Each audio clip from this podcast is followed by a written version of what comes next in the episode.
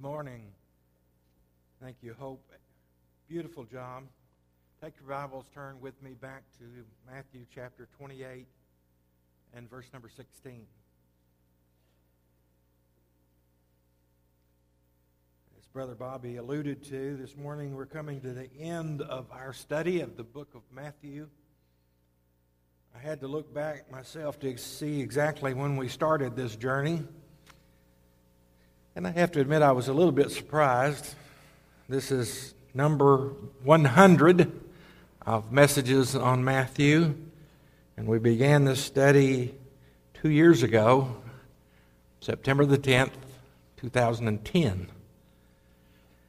The Gospel of Matthew ends with Jesus meeting with his disciples and giving them a charge known as the Great Commission. It is aptly named because Jesus commands and commissions his disciples to do something great. He charges and empowers them to take the gospel to the uttermost ends of the earth. Now, there are several mistaken ways that we can respond to the clear command of the Great Commission. First, we can respond by waiting. We build our churches, we put ads in the paper, we announce our service times, and then we wait for people to respond.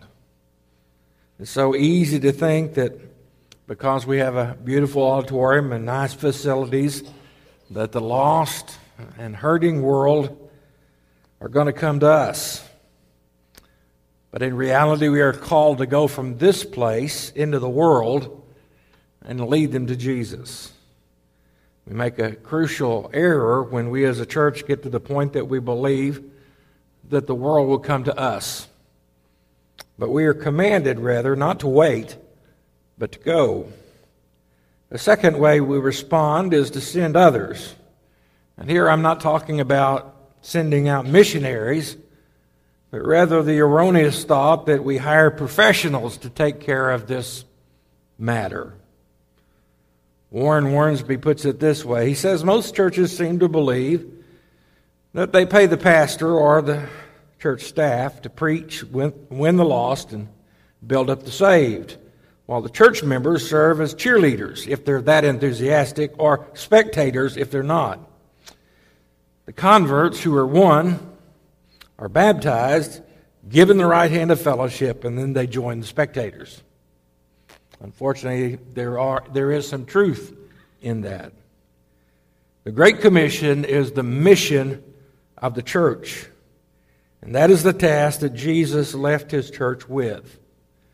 Now, the church has many reasons for existing, such as fellowship and teaching and worship, but none of these is the primary purpose of the existence of the church fellowship, teaching, worship, they're all worthy, they're all important, but they're not the mission of the church, but rather they are the preparation for the church to fulfill the mission of carrying out the gospel to the lost.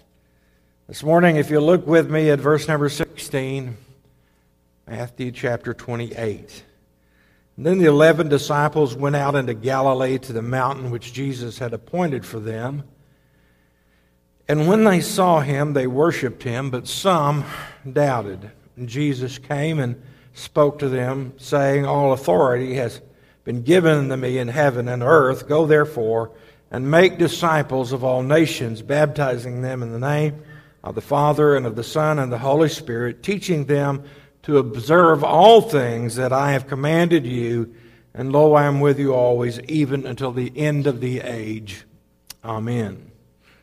So, about 10 days after the resurrection, the 11 remaining disciples, Judas has already committed suicide, arrive in Galilee to meet with Jesus as he and the angel had both instructed them. For the first time in the book of Matthew, the disciples encounter the risen Lord, and they appropriately respond in worship. Matthew says, but some doubted. And by that, I, I think he's talking to the larger group of disciples who are accompanying the 11. Maybe the group of 500 that's mentioned in 1 Corinthians 15 by the Apostle Paul. Not all had had any experience with the resurrected Lord to this point, and this was for many their first experience. The word all, all, A L L, occurs four times in this passage. Although it's not clearly seen in all the versions, if you have a modern version, you may not be able to see them as clearly. But there are four occurrences in this passage. First of all, Jesus says he possesses all authority. Secondly, he sends his disciples unto all nations. Third, they're to teach all things that he has commanded. And four, they are promised that he will be with them all the days or always as they carry this command out. So, looking at those four occurrences of the word all in this text, I want to see four aspects of the Great Commission. First of all, the basis of the commission all authority. On what basis do we as Christians have any right whatsoever to tell anyone that they should change their way of thinking and acting and follow Jesus?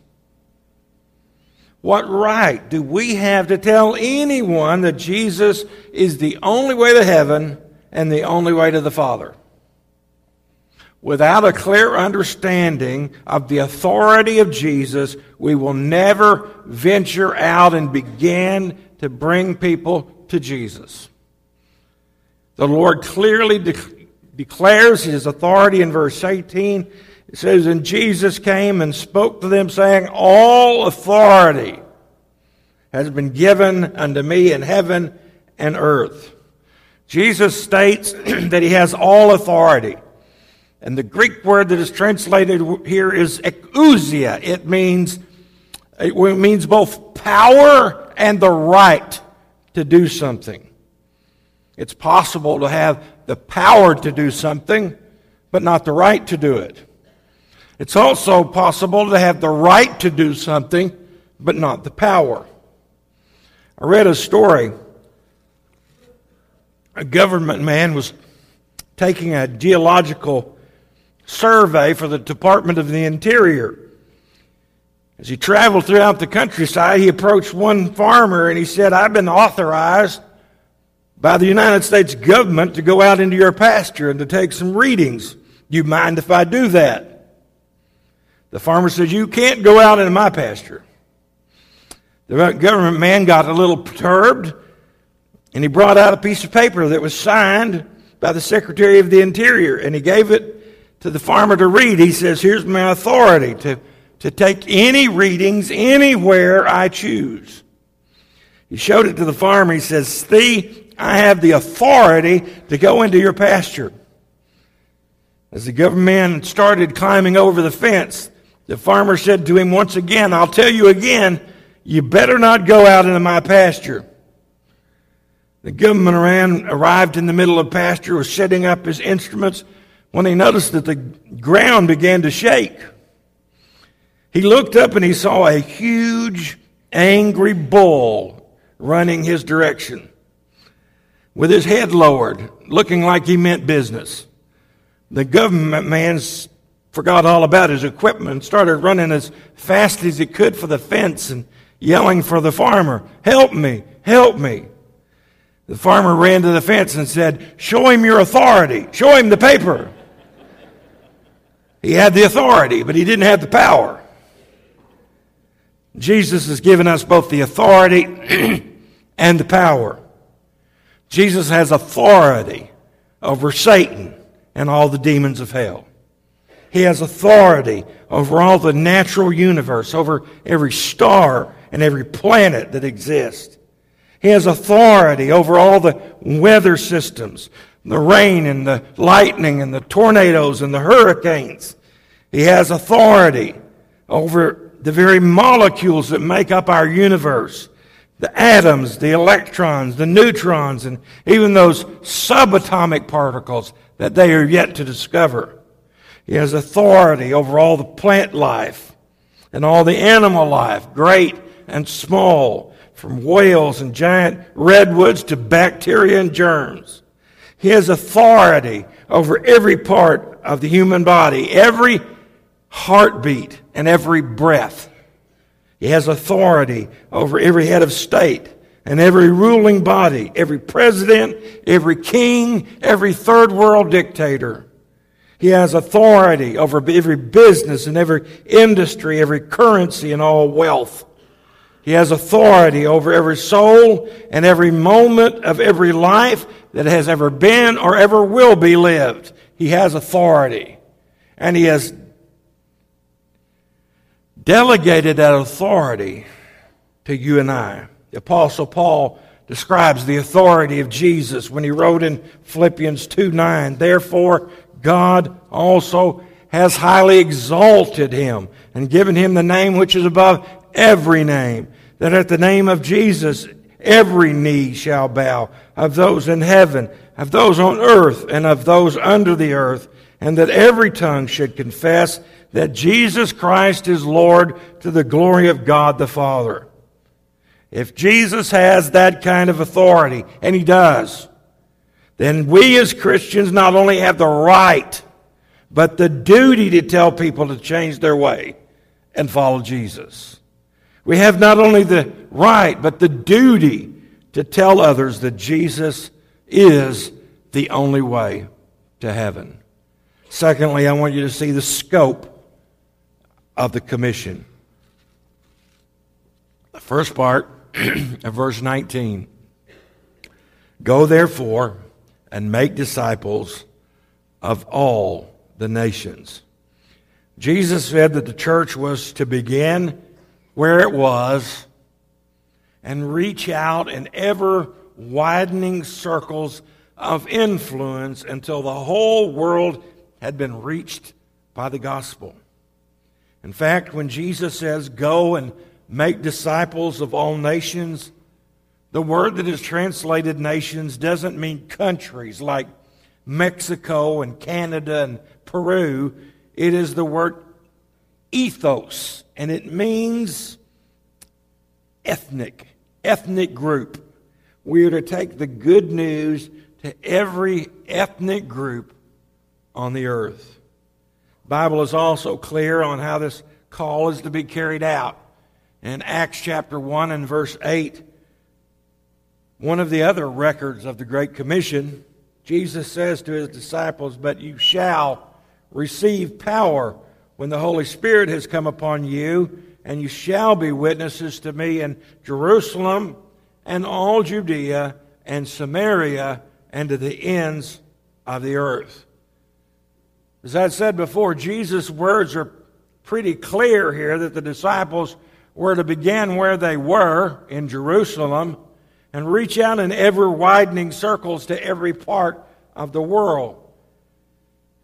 But the truth is, even the original disciples had a hard time with that. They had a hard time leaving their comfort zone in Jerusalem. So much so that the Bible tells us in the book of Acts that God had to put the church under persecution to scatter them throughout the regions of Judea and Samaria. Today, we still have a responsibility to take the gospel to the world. Paul says in Romans 10:14, "How then shall they call on him in whom they have not believed? And how shall they believe in him of whom they have not heard? And how shall they hear without a preacher? Charles Malik, the Lebanese ambassador to the United Nations, asked in a speech, he says, What has been the greatest American contribution to the rest of the world? Has it been money? Has it been food? Has it been medical skill? Has it been military might? Has it been industrial know how? And then he answered. He said, The greatest thing to come out of America has been the American missionary effort. The quiet, selfless men and women who have left the comfort and security of their homeland to bring the gospel of Christianity to less favored nations. May seem an odd place to look for mission advice, but uh, Coca Cola seems to have that. Because Coca Cola is everywhere. But how does it get there? You would have been astonished if I told you the statistics this morning of how many people around the world, what percentage of the population of the world have heard of Coke, how many have had a Coke, how many are accessible. I think it can be explained by the motto that's written on the wall at the headquarters of Coca Cola. It says, Think globally, but act locally. What that slogan is to Coke, the Great Commission is to we Christians in the church. We have made great strides since we began Faith Promise Mission giving in this church in 1990. That first year, we promised $25,000 to missions, and that was a lofty goal $25,000 in 1990. By the year 2003, we had reached the point of giving over $100,000 a year to missions. Meaning that since 1990, by God's grace and your faithfulness, we've given over $2 million to missions. The amount that is given is not important. But the fact that the missionaries that we support around the world are doing great things for God is important reaching lost souls, bringing them the gospel of Jesus Christ. Third, I want you to see the content of the gospel. Second part of verse 19 says, baptizing them in the name of the Father and of the Son and the Holy Spirit, teaching them to observe all things that I have commanded you. You may remember that some years ago we did an entire series on the commands of Christ, looking at those things that Christ specifically commanded within the gospel. But we're looking much more general today.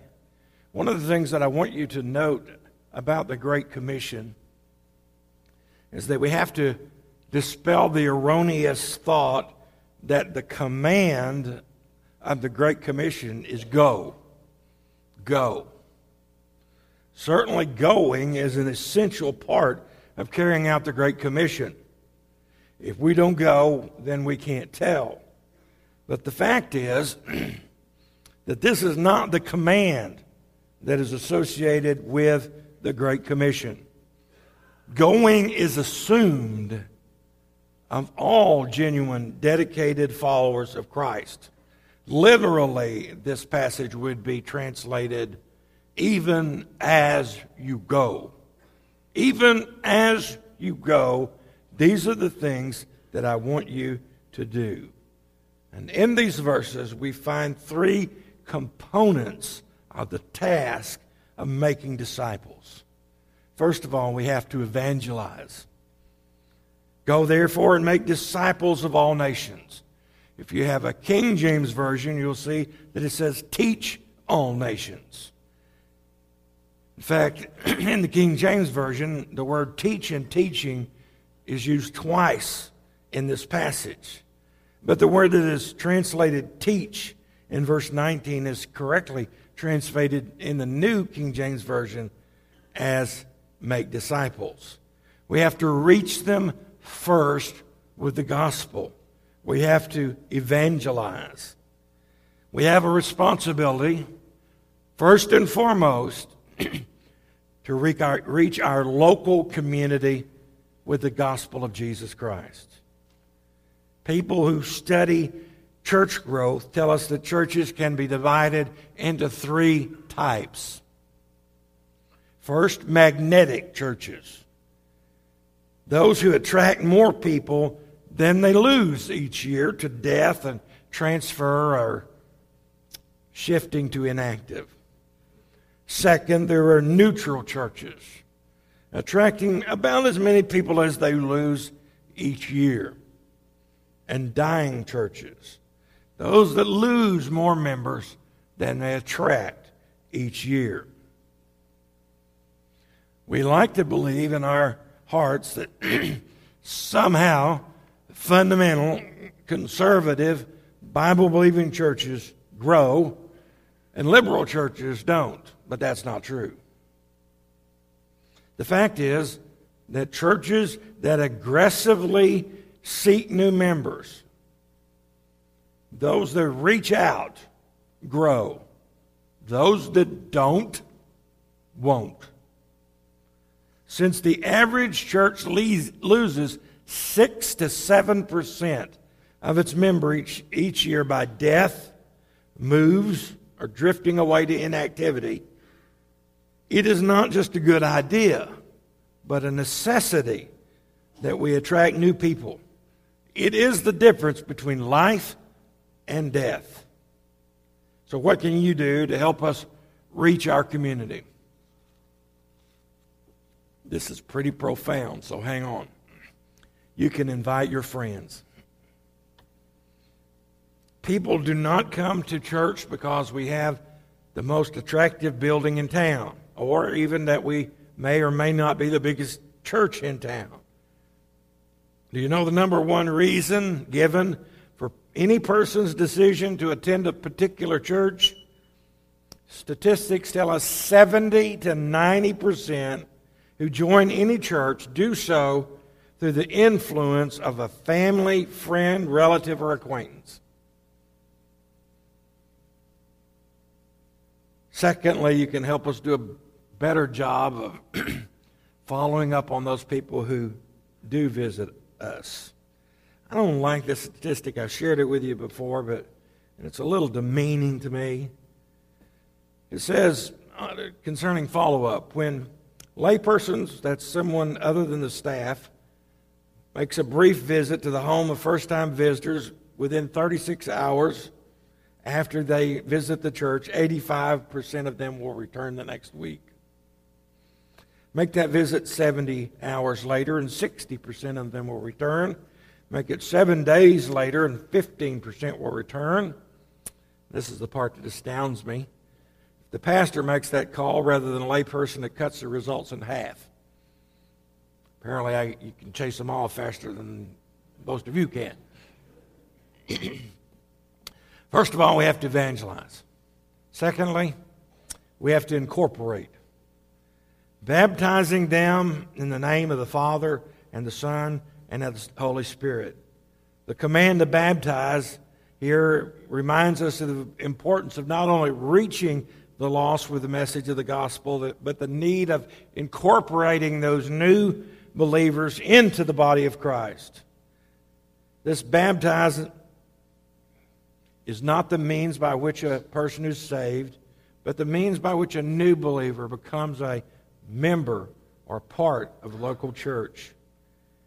If we are to establish fruit that will remain, then we must see that new believers are led into involvement in the life of a local church. And third, we are to evangelize, we are to incorporate, and we are to indoctrinate. Now, the word indoctrinate often carries for us a bad connotation. We hear indoctrinate and we think brainwash. We think about what cults do. But indoctrination is nothing more than what we would call discipleship. It's the final part of the Great Commission where we're told teaching them to observe all things that I have commanded you. And the word teaching here means instruction. That is, instruction in observing, in keeping the commands of Christ, the teachings of Christ. We have a basic call to discipleship. You need to be involved in small group Bible study to help you grow. And in this church, that means involvement in Sunday school. I personally believe that one of the great problems of our modern church, not this church specifically, But the modern church is that it's like the Rio Grande River. It's three miles wide and half an inch deep. What I mean by that is that many believers do not progress, they don't continue to grow and learn. They don't know what they believe or why because they have never been discipled. Fourth and finally, the promise of the commission always. And lo, I am with you always, even to the end of the age. I can never hear that verse without thinking about Jerry Clower. Jerry Clower told a story on his pastor. He said he was appearing at the Grand Ole Opry, and, and his pastor always wanted to go to the Grand Ole Opry, and so he got, went to his pastor's office. He said, I want you to fly up with me to see the Grand Ole Opry. I'm supposed to be on it, and uh, we'll come back that night. You won't miss any preaching services. The preacher, no, no, no. He says, You're not afraid to fly, are you? He said, Well, I, I really don't want to fly. He said, Oh, preacher, you know, you can trust in God, and God will take care of you, and I'll have you back in. He said, Jerry, Bible says, Lo, I'm with you always.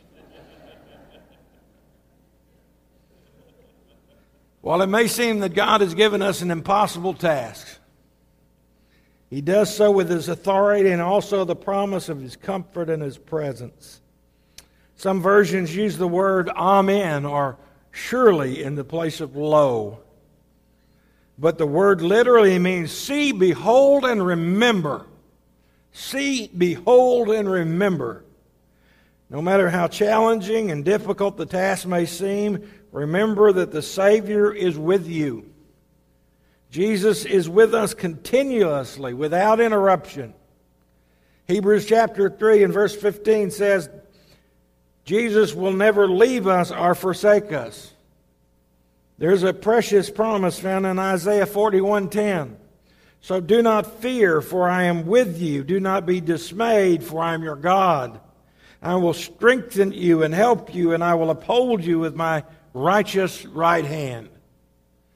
Jesus is surely with us and will be with us, he says, till the very end of the age.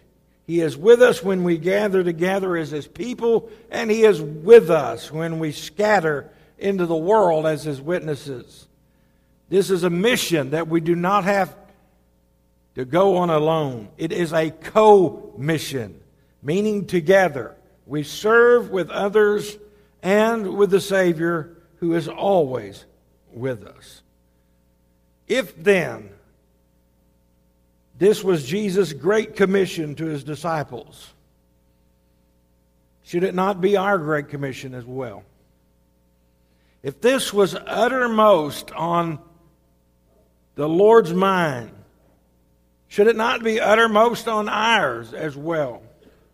If this was the heartbeat of our Savior, it should also be what our hearts beat for as well.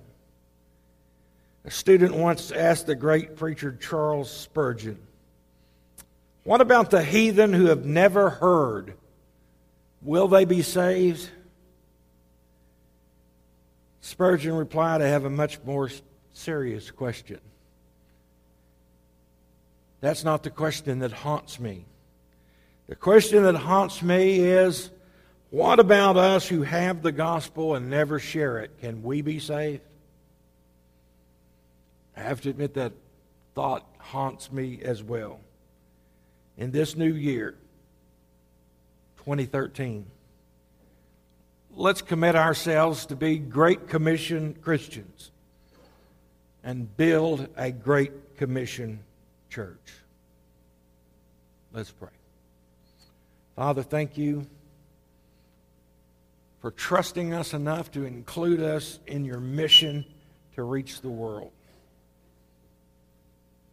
Could have sent angels to deliver that message, but you chose instead to send fallible men and women. Yet, men and women who know what it means to have been lost and now saved. Who know what it means to be under the burden of sin and have that sin lifted.